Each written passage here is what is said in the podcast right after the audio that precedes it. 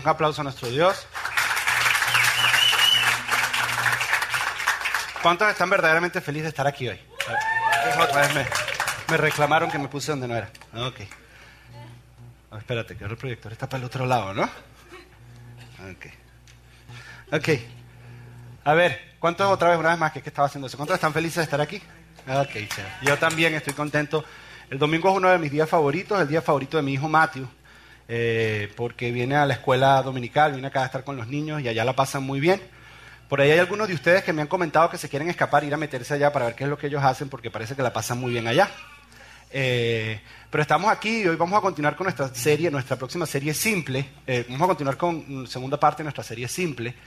La semana pasada estuvimos hablando de que Jesús nos ofrece una invitación a todos nosotros. Y es una invitación simple. Es una invitación a seguirle. Es lo único que Él nos pide. Vimos que Jesús le dijo a Mateo cuando se lo encontró, sígueme. Es lo único que le pidió. Ahora esta semana vamos a empezar con otra, vamos a ver la segunda palabra, que es creer.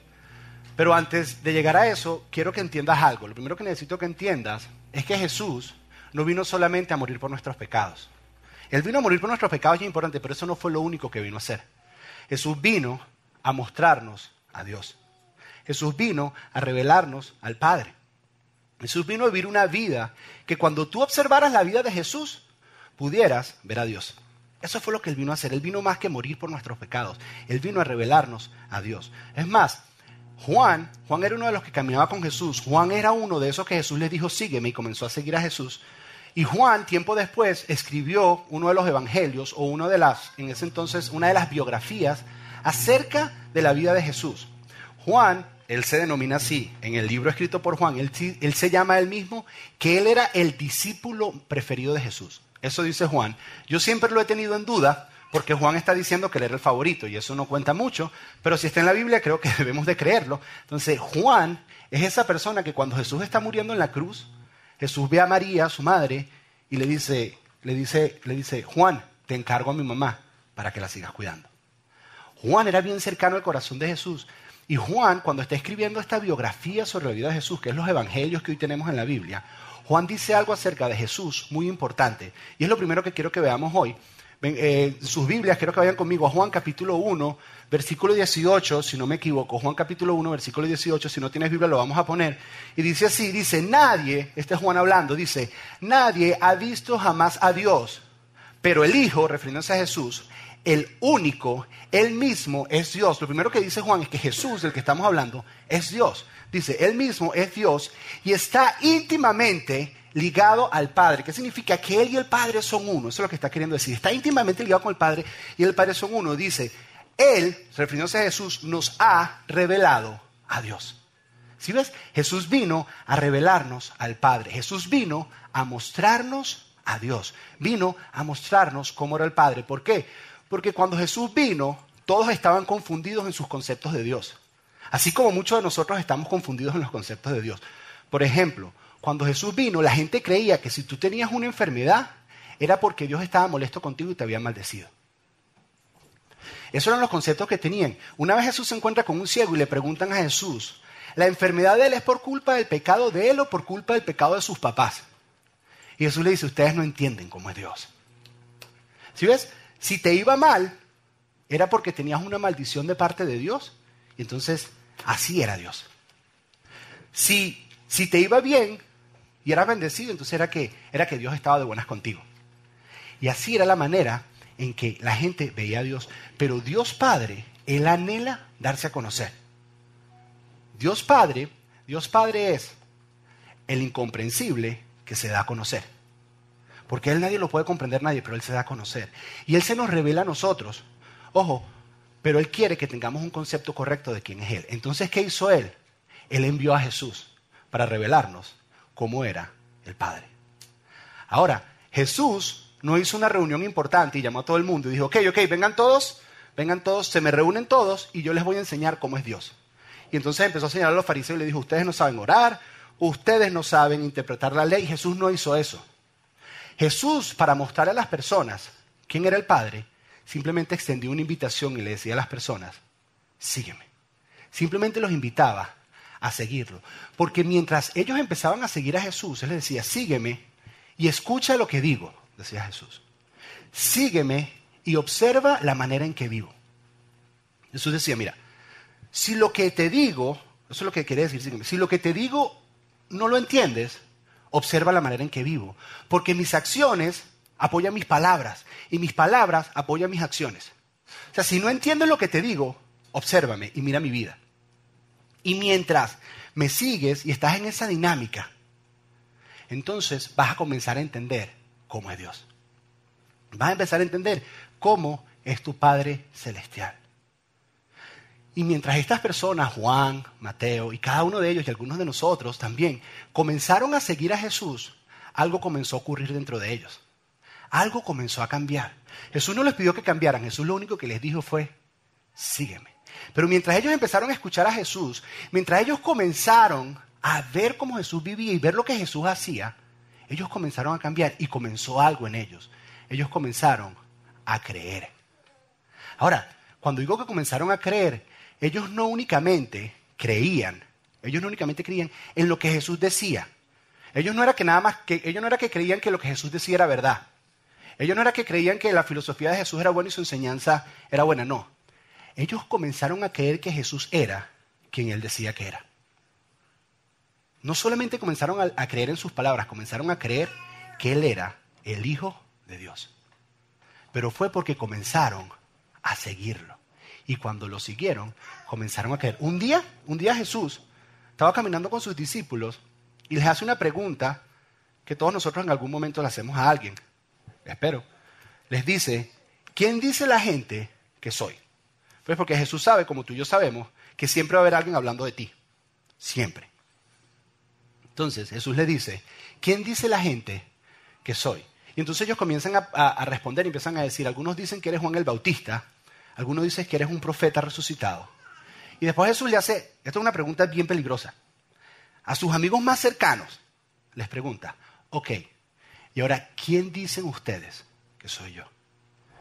Y Pedro, el bocón, siempre, se para y dice, tú eres el Cristo, el Hijo del Dios viviente. Tú eres al que estamos esperando. Si ves, Pedro había seguido a Jesús por tanto tiempo que comenzó a creer. Hubo otro momento donde Jesús estaba dando un mensaje y el mensaje era tan fuerte en Juan 6 y el mensaje era tan fuerte que gente se empezó a ir. El mensaje de Jesús era tan fuerte que gente empezó a abandonarlo. Y los discípulos empezaron a hablar entre ellos empezaron a decir, uy, al maestro como que le pegó mucho el sol, tiene que... He has to turn it down a little bit. People are leaving, man. Que la baje un poquito. Y Jesús, Jesús es ese amigo que es peligroso tener porque él te lee los pensamientos y él sabía lo que ellos estaban pensando. Y entonces se voltea delante de ellos y le dice, ¿acaso les parece fuerte esta palabra? ¿Acaso se quieren ir ustedes también? Y Pedro, una vez más el bocón, dice, ¿a quién iremos si tú eres el Cristo, el que esperamos? Si solamente tú tienes palabras de vida eterna. ¿Sí ves? Lo que Pedro está diciendo es que te hemos seguido tanto que ya creemos. Ya creemos que tú eres Cristo. Ya creemos que tú eres Dios. Ya creemos quién tú eres. ¿Sí ves? Seguir es lo que nos lleva a creer. Nosotros en la iglesia estamos al revés y queremos obligar a la gente a creer para que comience a seguir. No, no. La invitación de Jesús es a seguir. Y mientras sigues, vas a comenzar a creer. Mi anhelo, mi anhelo, es que tú comiences a seguir. Tal vez tienes muchos años en la iglesia y no lo has seguido. ¿Ok? O tal vez tienes poco tiempo en la iglesia. Mi anhelo es que tú comiences a seguir sin ningún compromiso, que comiences a leer un poco la Biblia que comiences a involucrarte un poco en lo que estamos haciendo acá. Mi anhelo es que comiences a hacer preguntas, porque a lo mejor tienes preguntas. Mi anhelo es que comiences a seguir sin compromiso, sino simplemente sigues y escuches y veas. Y mientras tú sigues, escuches y ves, en algún momento algo va a hacer clic dentro de ti. En algún momento, en algún momento algo se va a abrir y vas a tener lo que los americanos llaman un aha moment. Vas a decir, Ah, ¿se ha visto esos momentos cuando no entendías algo y cuando lo entiendes haces, ah, ¿sí, ¿sí sabes de cuáles te estoy hablando? Cuando tú empiezas a seguir a Jesús, va a llegar un momento en tu vida que tú vas a decir, ah, ahora entiendo. Ahora entiendo que Él es el Hijo de Dios. Va en ese momento ya no vas a ver a Jesús igual. ¿Sí? Los discípulos comenzaron a ver a Jesús como un simple maestro, como un simple rabí. Y comenzaron a seguirlos por sus enseñanzas. Pero llegó un momento en su vida que algo hizo clic, algo se les quitó y dijeron, ah, ya entiendo. Y para ilustrar este, ah, ya entiendo.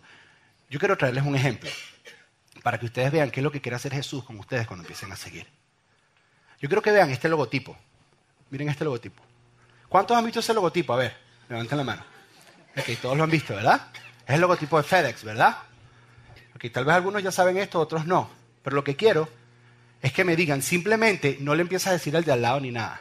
Este logotipo todos lo vemos, lo vemos todos los días. Y más si ves en el Doral, que pasan camiones de FedEx por todos lados. ¿Ok? ¿Cuántos de los que están ahí ven la flecha? Ok, y muchos no la ven, ¿verdad? Ah, ahora la vieron porque les llamé la atención, ¿verdad? Miren la flecha. Ah, ¿vieron ese? Ah. ¿Sí vieron ese? Ah, ¿sí lo vieron? Cuando tú empiezas a seguir a Jesús. ¿Qué pasó, Yari? Cuando tú empiezas a seguir a Jesús, te va a pasar, mira, te va a pasar lo que me pasó a mí cuando a mí me enseñaron esto. Yo más nunca veo el logo de FedEx igual. Lo único que veo es la flecha. Yo no leo FedEx, yo veo la flecha. Tú vas a ir por la calle y vas a ver FedEx. Y lo único que vas a ver es el logo. Cuando tú empiezas a seguir a Jesús, cuando tú empiezas a seguir a Jesús y tienes ese, ah, ya no vas a Jesús igual. Ya Jesús no es simplemente un maestro más. Jesús, Jesús es Dios. Cuando tú comienzas a seguir a Jesús y tienes ese, ah, ya lo veo, en ese momento Jesús cambia completamente para ti. ¿Sí ves? Nuestro anhelo en Iglesia es que comiences a seguir. Y eventualmente en tu tiempo, en tu tiempo, vas a decir, ah, ya entiendo quién es Jesús. Ahora, ¿qué significa creer que Jesús es Dios? Porque era algo muy fuerte, era algo muy importante. Y es algo que tenemos que entender muy bien nosotros. Hay un hombre que perseguía a la iglesia. Su nombre era Pablo. Su nombre romano era Saulo y su nombre romano era Pablo. Su nombre romano era, Saulo y su nombre hebreo era Pablo. Y él perseguía a la iglesia porque pensaba que todos nosotros éramos unos hipócritas y una secta. Y si estábamos en un lugar como este, él entraba y nos apedreaban o nos llevaban presos por estar reunidos como estábamos. Y un día, de camino a Damasco, Pablo tuvo un ah de esos, uno de esos momentos, y entendió quién era Jesús. Y su vida cambió por completo. Y entonces fue la persona que más plantó iglesias. En la próxima serie que vamos a estar haciendo, vamos a hablar mucho de esto. Este hombre empezó a plantar iglesias y le escribió una, iglesia, una, una carta a una iglesia que él estableció o que él plantó en Roma. Este es un documento que es como si yo estuviera de viaje y te quedan ustedes acá y yo les mando un email dejándoles saber cosas importantes que ustedes tienen que saber. Pablo estaba de viaje, no había email, entonces mandó a alguien con una carta y ese documento lo tenemos hoy nosotros y es parte de la Biblia. Entonces Pablo aquí va a explicar por qué es importante y qué significa realmente saber y entender que Jesús es el Mesías, el Hijo del Dios viviente. ¿Qué implicación tiene eso en nuestra vida? Y entonces, ¿por qué cuando hacemos, ah, entendemos? Y ya Jesús no es el mismo. Quiero que vengan conmigo en sus Biblias a Romanos capítulo 3, versículo 21. Igual, si no tienes Biblia, lo vamos a proyectar en la pantalla. Si tienes Biblia, enciéndela. Sí, porque ya uno no dice abre la Biblia, sino decimos enciéndela. Versículo 21 dice, Dios nos ha mostrado cómo podemos ser justos ante Él. Ok, quiero pararme aquí y tratar de que entendamos, porque a veces la Biblia usa estas palabras y no entendemos qué significa ser justos delante de Dios. Ser justo delante de Dios significa estar a cuentas con Dios. Ser justos delante de Dios significa tener una posición correcta delante de Dios. Ser justo delante de Dios significa ser aceptado por Dios. Ser justo delante de Dios significa tener una relación correcta con Dios. Cada vez que tú veas la palabra que somos justos, quiere decir que tenemos, estamos a cuentas con Dios. Entonces Pablo les dice a ellos, Dios nos ha mostrado cómo podemos ser justos ante Él. Y luego continúa diciendo, Dios nos ha mostrado cómo podemos ser justos ante Él sin cumplir con las exigencias de la ley. Y entonces aquí toda la audiencia judía de Pablo dijeron, ya va, ¿qué qué? ¿Cómo? Que sin cumplir la ley. ¿Sí ves? Porque toda religión y toda secta tiene su lista de cosas que tienes que cumplir para estar a cuentas con Dios. Los judíos tenían la de ella, la de ellos, los romanos tenían la de ellos y los griegos tenían la de ellos. Y toda religión que existe hoy en día en la tierra tienen una lista de cosas que tú tienes que cumplir para estar a cuentas con Dios. Porque el ser humano desea y anhela estar a cuentas con Dios. Entonces, cada uno tiene una lista. Lo interesante es que cada una de estas listas es diferente. Y cada una de estas listas tiene opiniones diferentes y tiene puntos diferentes.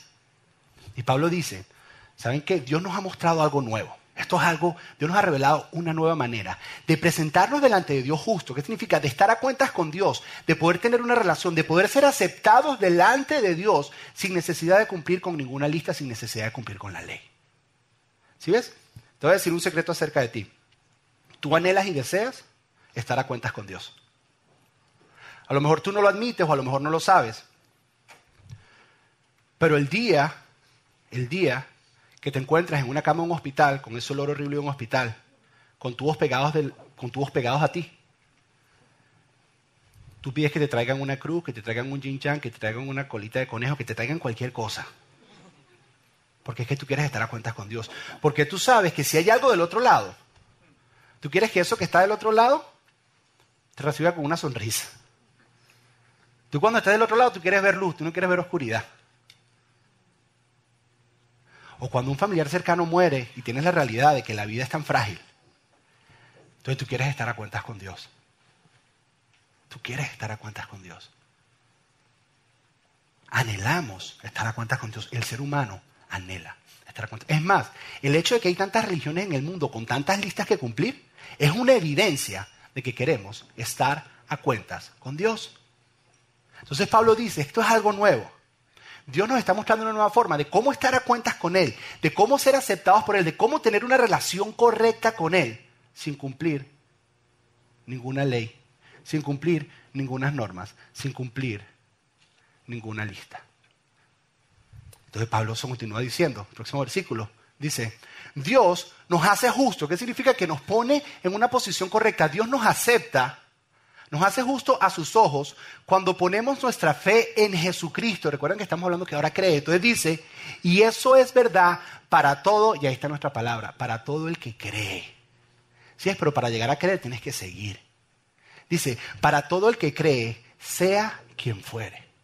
Para todo el que cree puede hacerse justo delante de Dios sin cumplir ninguna lista. Para todo el que cree que, para todo el que cree que Jesús es Dios.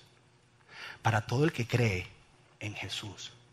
Dice, sea quien sea, sea romano, sea griego, sea colombiano, sea venezolano, sea uruguayo, sea de donde sea, para todo el que cree, para todo el que cree, Dios lo hace justo, a todo el que cree en Jesús. Y Pablo continúa diciendo, y dice lo siguiente, pues todos hemos pecado se dice, la razón por la que todos tenemos este anhelo de querer ser justos delante de Dios, la razón por la que todos tenemos este deseo de estar a cuentas con Dios, es por esto.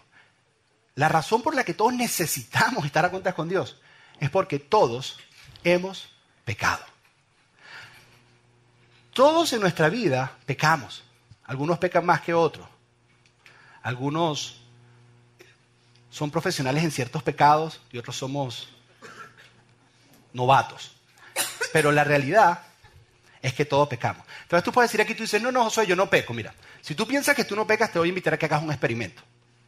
Haz esto, lo puedes hacer hoy en el almuerzo. Agarra a los familiares más cercanos tuyos y a los amigos más cercanos tuyos y pregúntale, hey, ¿yo peco o no peco?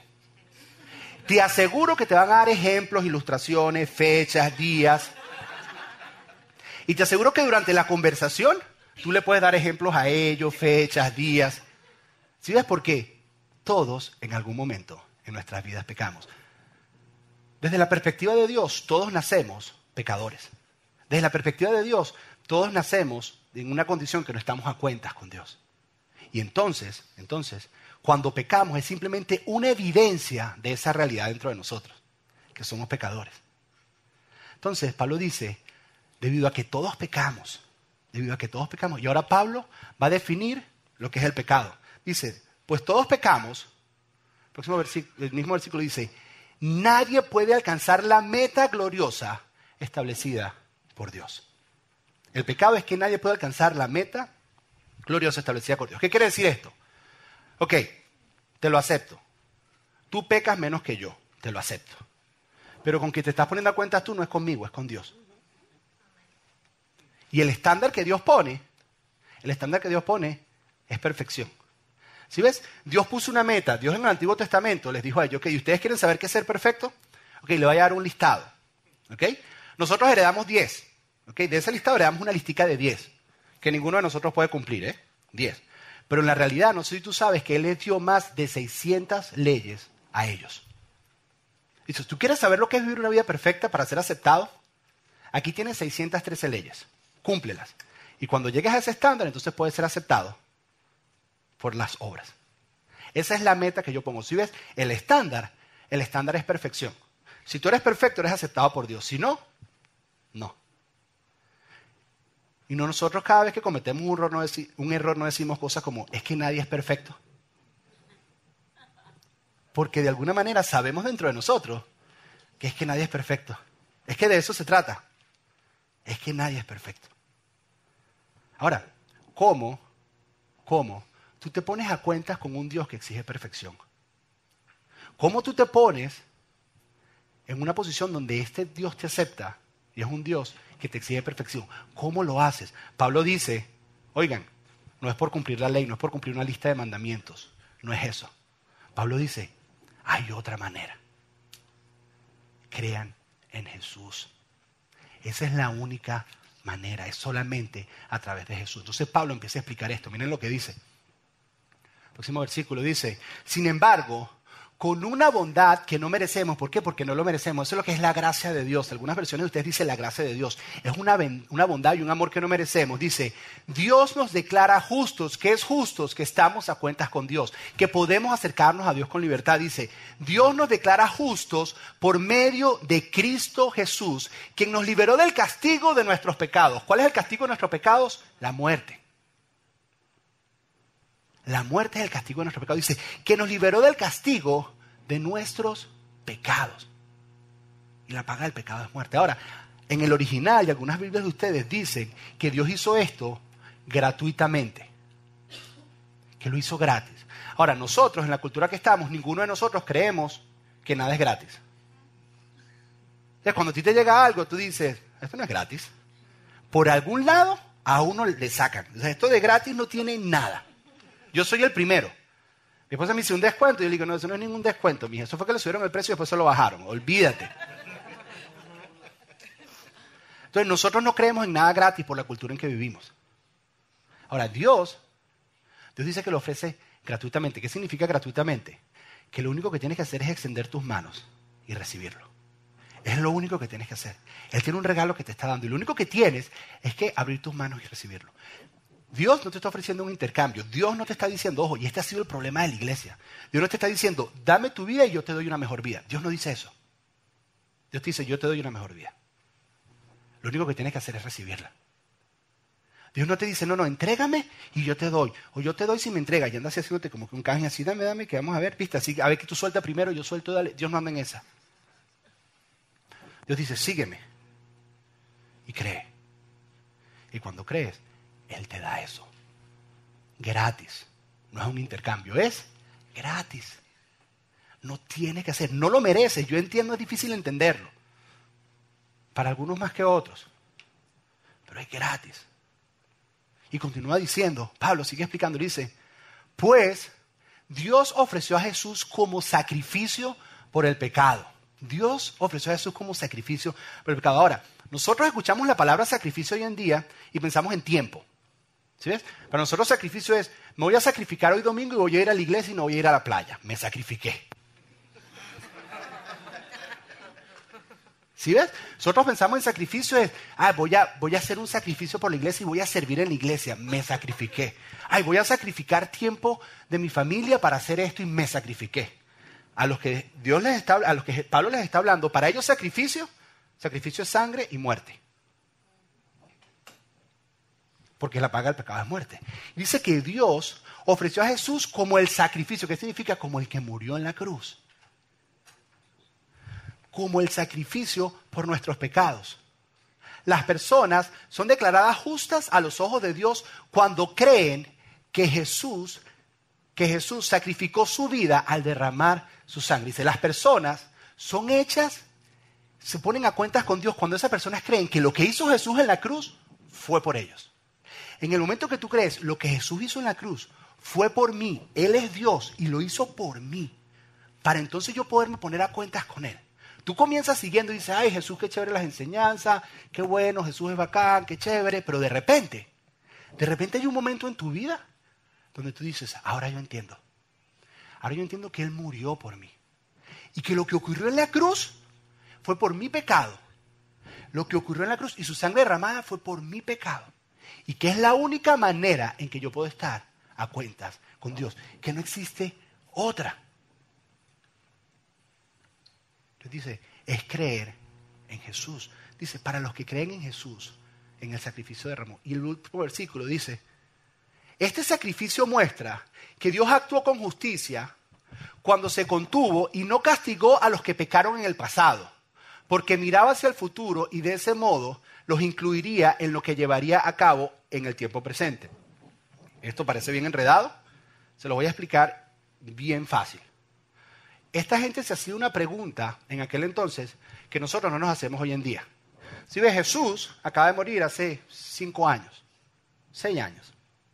Entonces ellos decían, ok, si tú eres salvo únicamente a través del sacrificio de Jesús, si tú estás a cuentas con Dios únicamente por el sacrificio de Jesús, ¿y qué de mis amigos y familiares que murieron tres años antes de que Jesús estuviera acá? ¿Cómo se hacen ellos justos delante de Dios? Y Jesús les dice, esto es bien fácil. En el sacrificio, Jesús pagó por los pecados de toda la gente del pasado, de toda la gente del presente y de toda la gente del futuro.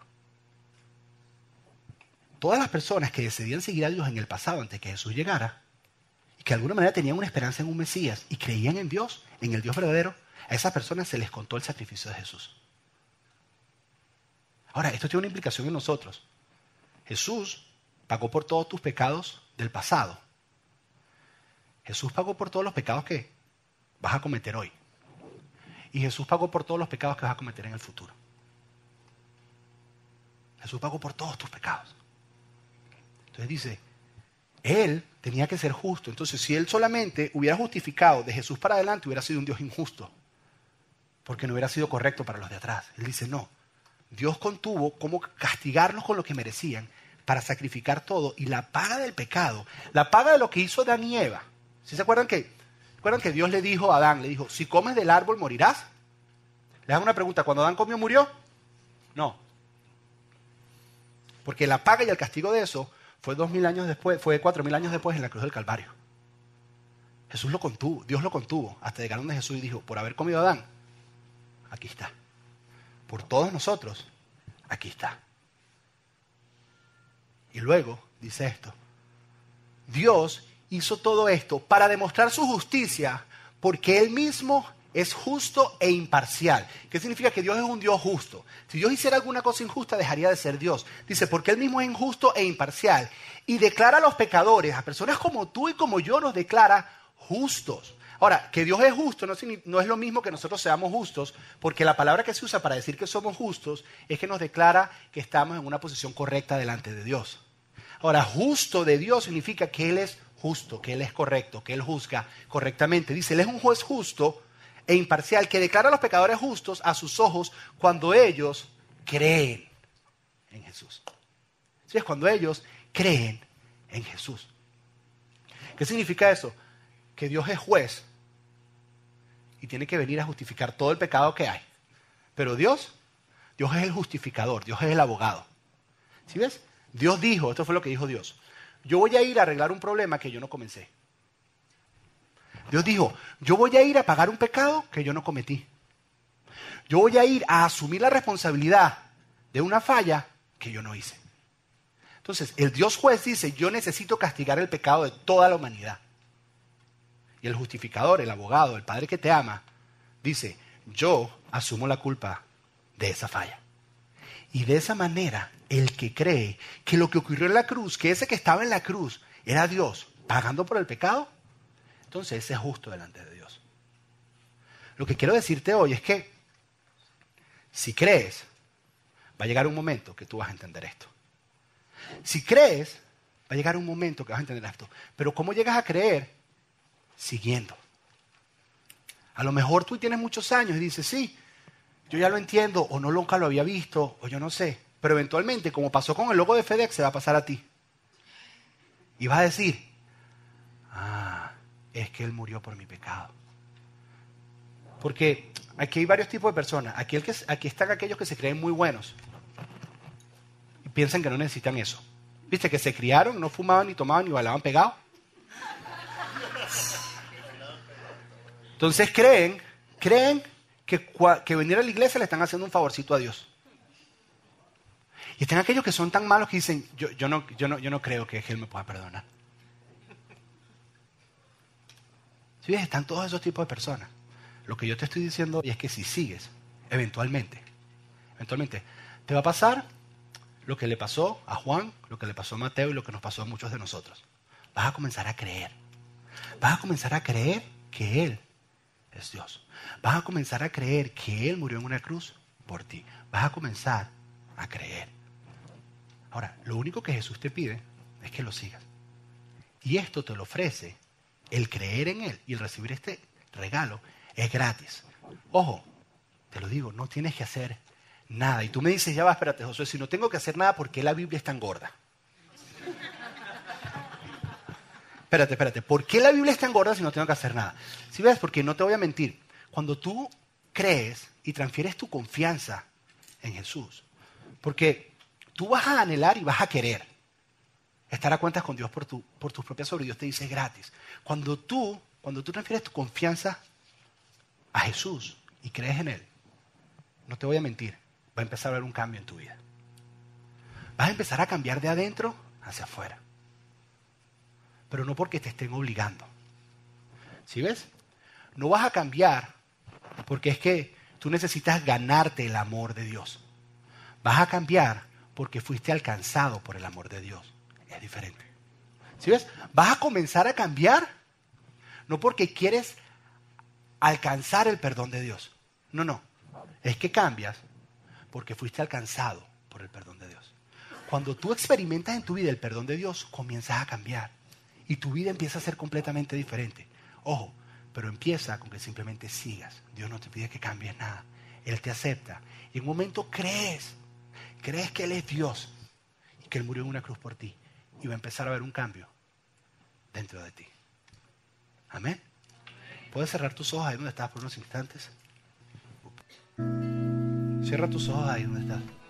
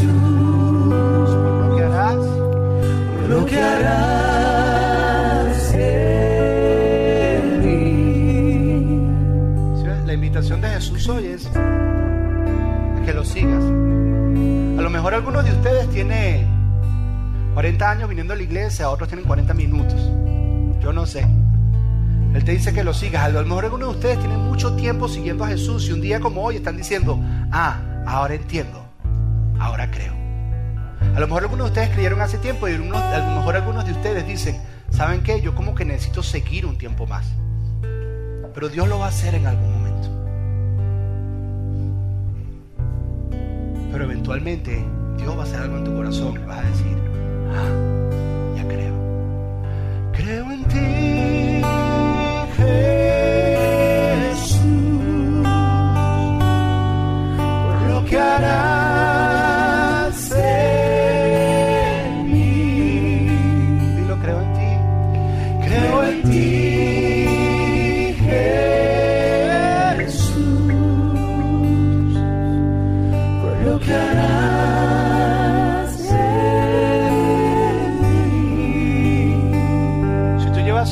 años siguiendo o pocos años siguiendo y hoy es la primera vez que entiendes lo que significa realmente creer en Jesús, que es poner tu confianza en Él para tú estar a cuentas con Dios. Si hoy es la primera vez que entiendes eso, si hoy es la primera vez que entiendes que creer en Jesús es más, es más que simplemente creer en un maestro, en alguien que sabe mucho, alguien como Buda, un profeta más, sino que hoy entiendes y crees que Jesús es Dios y que solamente a través de su sacrificio en la cruz es que tú puedes estar a cuentas con Dios. Si hoy es la primera vez que tú entiendes eso, puede ser que tengas mucho tiempo siguiendo o poco tiempo siguiendo. Si hoy es la primera vez que tú entiendes eso, voy a invitarte a que ahí, todos nosotros mantenemos los ojos cerrados, que ahí levantes tu mano derecha al cielo. Si hoy es la primera vez que tú entiendes eso, voy a invitarte a que levantes tu mano derecha. Simplemente levántala ahí donde estás. Que hoy crees, que hoy es la primera vez que crees. O a lo mejor habías seguido por algún tiempo y habías creído pero dejaste de creer y hoy vuelves a entender que habías tratado de seguir manteniéndote a cuentas con Dios, porque eso le pasa mucho a los cristianos. Que estamos a cuentas con Dios para empezar nuestra relación con Él por gracia, pero queremos mantenernos a cuentas con Dios por obras. Pensamos que después que lo recibimos, para mantenernos a cuentas correctas con Él, tenemos que cumplir unas leyes y unas normas. Jesús hoy te dice que no, que ya tú estás a cuenta con Él. Vuelvo a repetir, si es la primera vez que tú entiendes que Jesús tomó tu lugar en la cruz, levanta tu mano ahí donde estás. Simplemente levántala, no vamos a hacer nada extraño. Lo único que queremos es entender. Dios te bendiga por allá.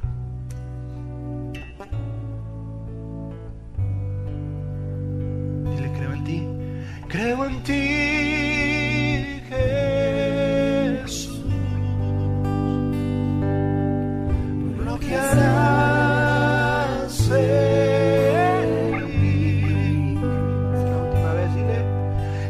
En ti, Jesús.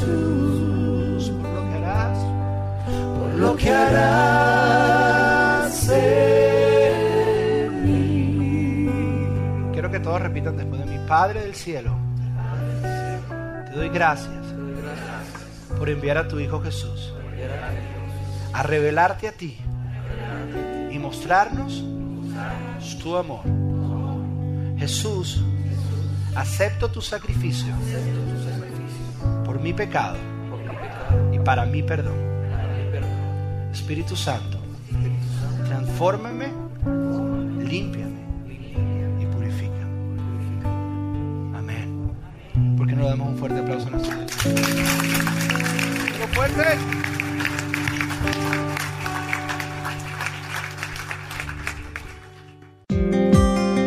Gracias por escuchar Eclesia Doral Podcast. Para más información acerca de nuestras reuniones y horarios, visita nuestra página web al www.eclesiadoral.org.